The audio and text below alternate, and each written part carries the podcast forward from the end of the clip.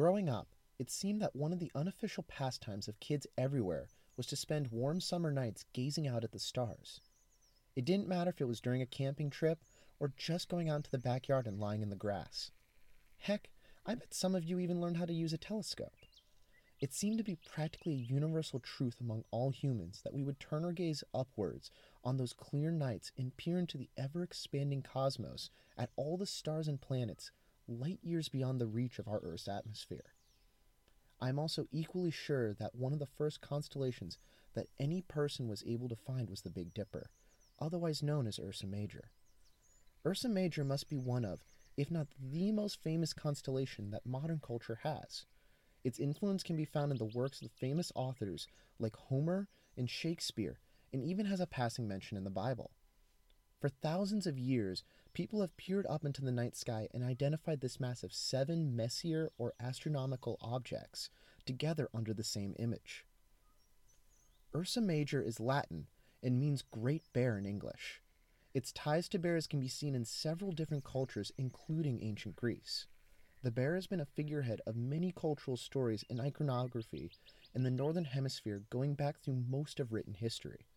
The large domineering mammal has become a permanent fixture in human civilization that we are going to explore today. Welcome to Mythozoology.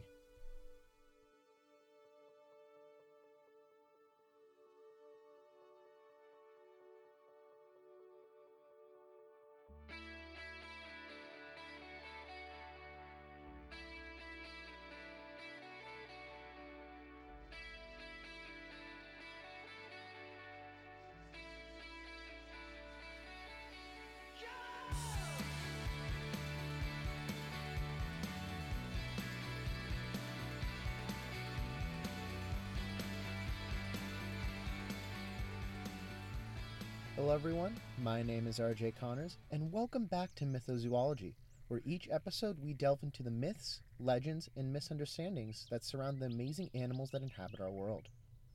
Bears have a presence over a large portion of the world where all eight species reside.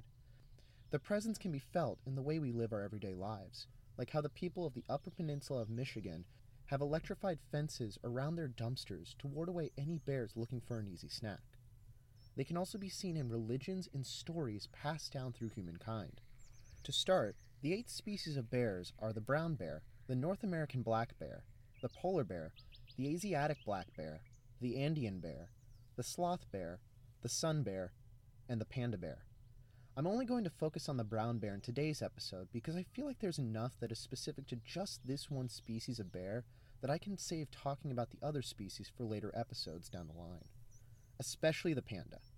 Oh, don't worry, big guy, your day will come soon. The brown bear stretches over a staggeringly large range that reaches across several continents.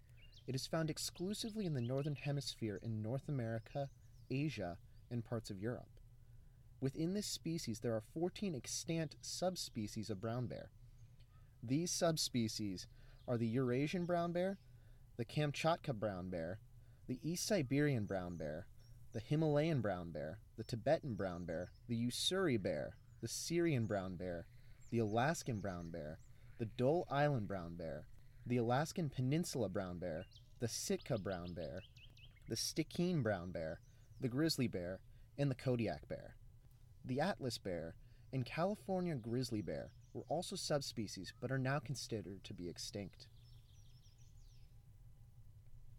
Brown bears are quadrupedal mammals covered in fur that range from a cream color to almost black. They prefer to live in wooded mountainous areas and will make their homes by digging into the ground. These large holes are called dens. Brown bears are solitary by nature and will only be seen around other bears on special occasions. One such situation is the salmon spawning runs in the summer. During this time, the bears will congregate together in large numbers at their favorite fishing locations to catch and consume as many salmon as possible. This is all part of an effort to rapidly gain weight in anticipation of the coming winter. Speaking of eating, brown bears have a very large diet. They are omnivorous and will mostly consist off of nuts, berries, fruits, leaves, and roots. They will also consume fish, as I previously said, and other forms of meat from small mammals all the way up to moose. Bears are very opportunistic by nature. not wanting to expend any more energy than necessary, so they will often opt out of actively hunting for live food when they can just forage instead. They will on occasions hunt, however. Brown bears are a fairly long lived species, with a lifespan ranging from 20 to 30 years in the wild. They can weigh upwards of 300 to 850 pounds and be as tall as 5 to 9 feet, with males being on the larger end and females being on the smaller end of the scale. Their mouths contain 42 large teeth that are primarily used to grind and shred their food. Their main method of hunting is swiping with their large front paws. The brown bear has so much muscle in its front shoulders that one swipe from its mighty paw is enough to break an animal's bones. They can also run an impressive 35 miles per hour. When you put all the factors together, it's pretty easy to see that this is the top predator in every ecosystem it chooses to habitate. Most of the risk that a brown bear has will be while it is growing up and come from humans. Perhaps one of the most well known things about bears is that they hibernate during the winter. This is certainly true for the brown bear. During hibernation, the average brown bear will lose close to 50% of their body weight. This is why they are so voracious in their appetite come salmon spawning season and the remainder of the fall thereafter. During the height of this, a bear will gorge on up to 90 pounds of food per day. During the winter, female brown bears will go into hibernation pregnant and give birth during the winter months. Her babies, typically up to three, will sustain themselves off of their mother's milk until the warmth of spring arrives. There are many myths that surround the brown bear, and a good number of them have to do with humans being safe around the animal. There are really two main ways you're going to find yourself on the wrong end of a bear attack. The first is if you get between a mother and her cubs. If you have seen Leonardo DiCaprio's movie The Revenant, this is what happens to his character. I've also heard that the ensuing attack is pretty accurate to what an actual bear attack would look like. This will happen because the mother feels that you are threatening her children and she will attack to protect them from you. The second type of attack is that the bear is surprised by your presence. You'll hear many ways to survive this situation, but I'll try to shed some light onto this. The first thing you should know is that running from a bear isn't going to accomplish a lot. Bears can run faster than you, so you wouldn't be able to get away. What you should do is not so clear, though. Your best defense is different from situation to situation and will require a reading of what's going on in the current moment. I know that this is hard, especially in a moment of crisis, so I'll say the best action you can take will happen before you get into such a dangerous situation in the first place. Alerting bears of your presence will keep them away, as bears tend to avoid people. You can do this by singing, snapping twigs, and talking in groups. Many parks advise hiking in large groups on well worn trails during daylight hours to keep yourself the safest. Another step you can take is to arm yourself with bear mace. Bear mace is more effective at keeping you safe than even a gun can be. Shooting a bear will not do much to slow down an attack, especially if your aim is not on point. According to Dr. Stephen Herrero, your chances of getting a serious injury from a bear attack actually double if you fire a rifle compared to using bear mace. Mace will be more effective at stopping a bear from reaching you and can shorten the duration of an attack as well. Just make sure to start spraying before the bear even gets close. Oh, and don't stand downwind from the spray if you can help it. On a lighter note, it is commonly believed that a standing bear is a bear that is getting ready to attack or is being aggressive. This is not true. A bear does this to get a better perspective of its surroundings. Standing up lets it see around further, and it can get more smells from higher up as well. This misconception more than likely came from Hollywood, once again. They really don't do their homework out in California, huh? Aside from looking cool and scary, the probable cause for Hollywood using this is because it is an easily trained behavior in bears that can be called up by their trainers. Kinda like your dog being able to shake your hand or bark on cue.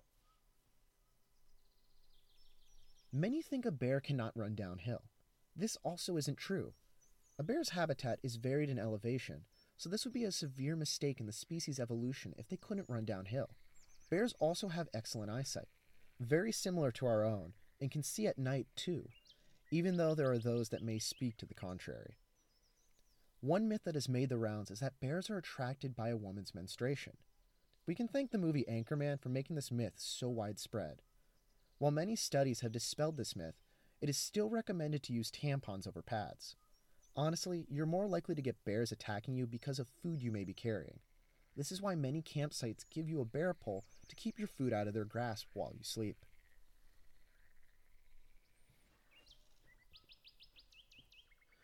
Stories of bears in human culture have existed back thousands of years. Why don't we start where we started this episode? The story of Ursa Major. The story hits its stride the same way that a majority of Greek tales start with Zeus having sex with someone or something he shouldn't. This time it would be Callisto. Callisto was a nymph who had sworn a vow of chastity to the goddess Artemis. Of course, Zeus laid eyes on her and fell in love. The two had a son together who they named Arcas. When Artemis found out about the pregnancy, she had Callisto banished, but it was Hera who struck the final blow. Angered by her husband's infidelity, she transformed Callisto into a bear. That was how she stayed for 15 years, wandering the woods until she came upon her now grown son. Afraid of the bear standing in front of him, Arcas drew his spear ready to attack. Zeus saw this and acted quick, sending both of them up into the sky where Arcas became the constellation Bootes, or the herdsman, and Callisto became Ursa Major. Much like eagles and lions, bears were held in high regard in many different cultures throughout the centuries. Looking at the animals, it's not too surprising to see why. Proof of this can be dated all the way back to Paleolithic times, or around 50,000 years ago. Archaeologists have discovered evidence of a tribe that appeared to have worshipped bears as some sort of god. Celtic culture venerated the bear goddess Artio. She was, like a mother bear, fiercely protective and closely related to Arthur, whose name and emblem both are used to represent the animal. Vikings would often invoke the spirit of the bear, hoping to invoke strength and fury. They would even don bear skins in hope that it would help them in battle. These warriors were called berserkers, a word that in Norse roughly translates to bear shirt. Due to the bear's penchant for hibernating, it takes on the role as the keeper of dreams and keeper of medicine in many Native American cultures. The bear is widely considered to be one of the most powerful totems. On November 14, 1902, Theodore Roosevelt went on a bear hunting trip down in Onward, Mississippi. For much of the day, Roosevelt and his hunting party had no luck, not even spotting a single bear. It wasn't until the third day that other members of the party had at last spotted an old bear that the hunting dogs had tracked down and attacked. Unfortunately, Roosevelt was nowhere to be seen. What were they to do? One of Roosevelt's assistants, Holt Collier, summoned him to where they had cornered the bear and tied it to a tree. He invited Roosevelt to shoot and slay the bear. Theodore, however, refused to do it. He considered it unsportsmanlike to take down an animal that was restrained. However, seeing as the bear was already injured, Roosevelt ordered for the animal to be put down. News of this incident spread through all the country's newspapers. This wasn't just some hunter, this was Theodore Roosevelt, the big game hunter. Clifford Berryman even drew a political cartoon depicting this scene that spread like wildfire. This incident forever linked Theodore Roosevelt with bears. Elsewhere, in Brooklyn, New York, a local candy shop owner by the name of Morris Michtom saw the original comic in the newspaper and came up with an idea. He took two stuffed bear toys that his wife had made and put them in his shop window, dubbing them teddy bears after Theodore Roosevelt's nickname. The teddy bear was instantly popular and sold very well. Michtom got Roosevelt's permission to keep using the name and started to mass produce the bears in order to keep up with their rapidly increasing popularity. Teddy bears burst into the international market, starting with the Steiff Company in Germany. Steiff is widely considered to be one of the premier stuffed animal companies in all of the world. They are easily identified by the yellow tag that is buttoned onto the toy animal, a vast majority of the time in their ear. This is possibly where Beanie Babies got their marketing inspiration from when it came to their tags, although their product's durability was far inferior. Getting back on point, Margaret Steiff had started making her name by sewing stuffed elephants, but eventually made her way to producing other animals, one of which would be the bear. In 1903, an American wandered by her shop and saw the bears for sale. She made a large order calling them teddy bears. The name stuck with Margaret Steiff, and calling a stuffed bear a teddy bear spread across the globe. When it comes to mythical animals, the hominid is easily the most well identified in human culture. You can hear part of the history of this in my earlier episode on coelacanths. The one that I want to talk about a little more in depth today is that big white hulk that skulks the Himalayan mountains, known as the Yeti. The Yeti, or abominable snowman, is a cryptid that lives in the mountains of Asia. It is said to be a bipedal creature that is covered in dark grayish or even sometimes reddish hair and can weigh between 200 to 400 pounds. On average, they are claimed to be about 6 feet tall, coming in shorter than its American cousin, the Bigfoot. While many depictions of this creature, from Rudolph all the way to Monsters Inc., give this creature white fur, this was probably done as many sketches depicting the Yeti tend to show the beast covered in snow, thus giving his coat a whiter appearance.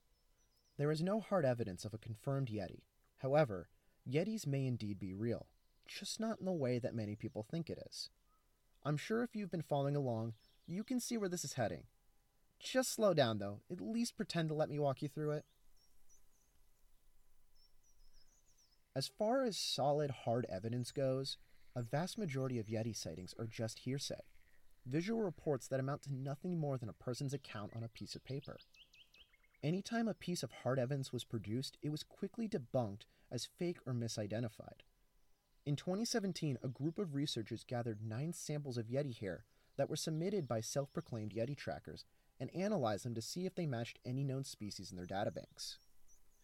Of the nine hairs, eight came back being from a bear, most commonly the Himalayan brown bear, the last hair was a dog hair for those who were curious.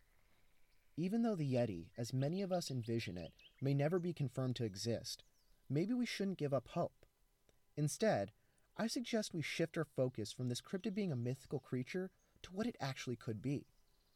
All of our legends start from some grain of truth, no matter how small. That's how the best stories spread. They tend to have at least a little bit of sincerity to them.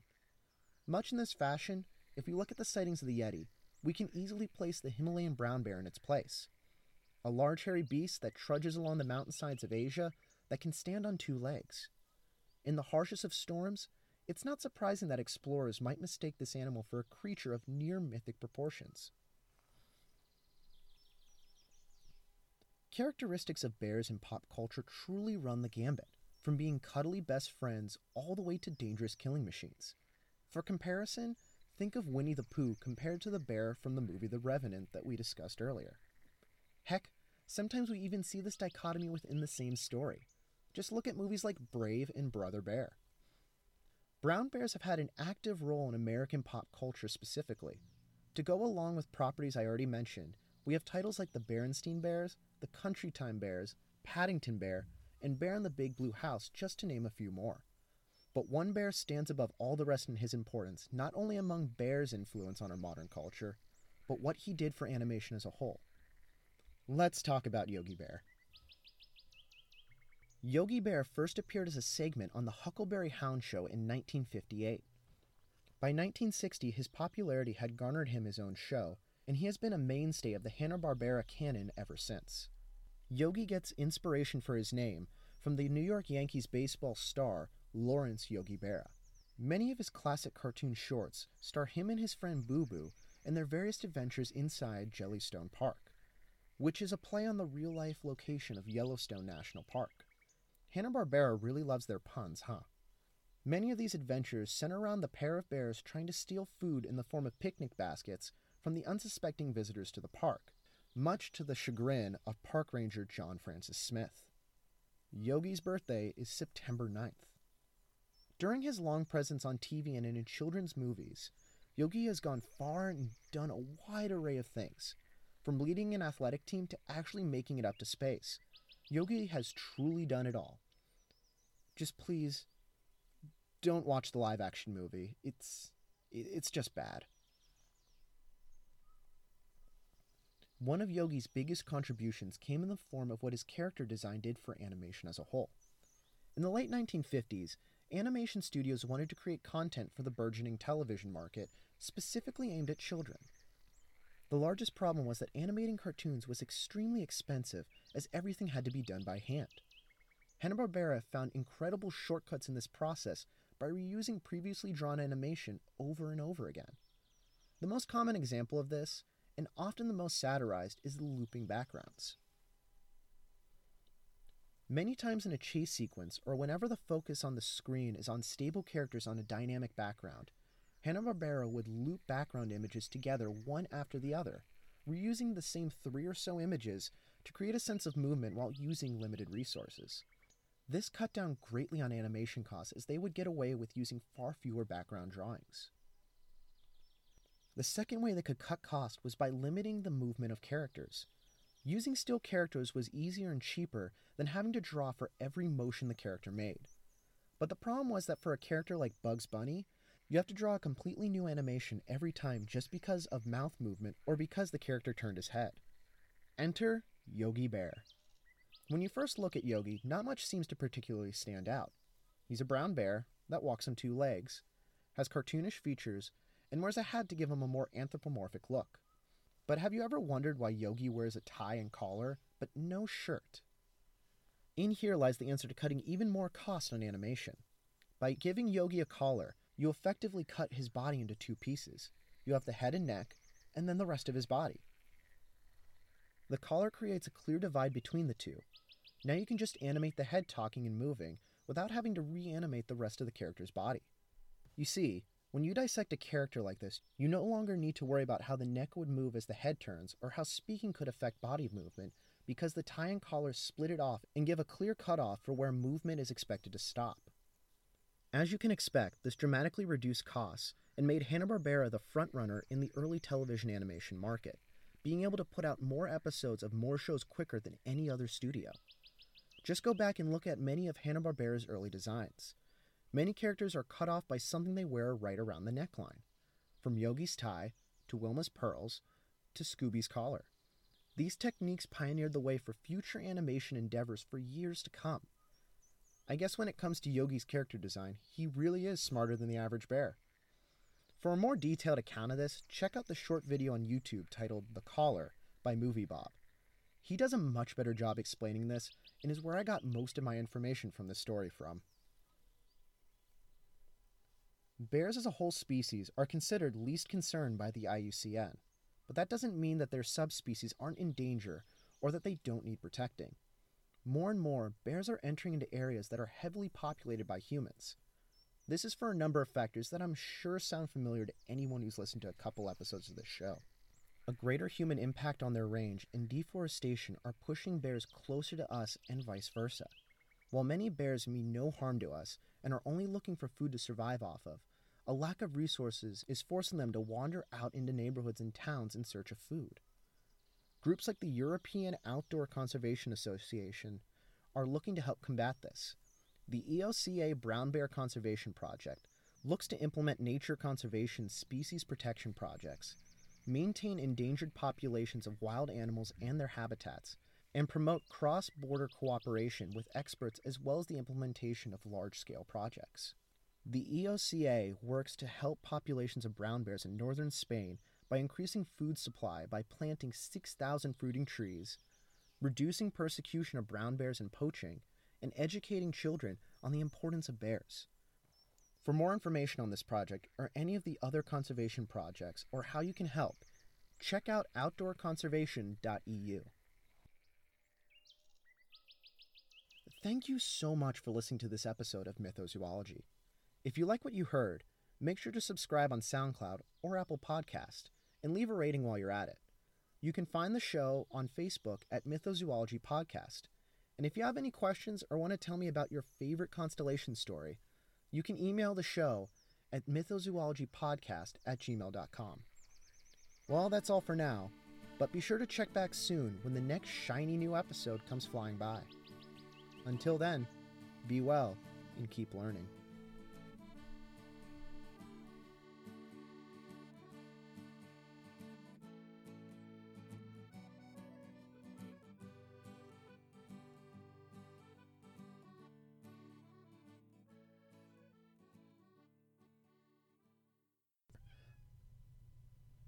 How? How did you get in here?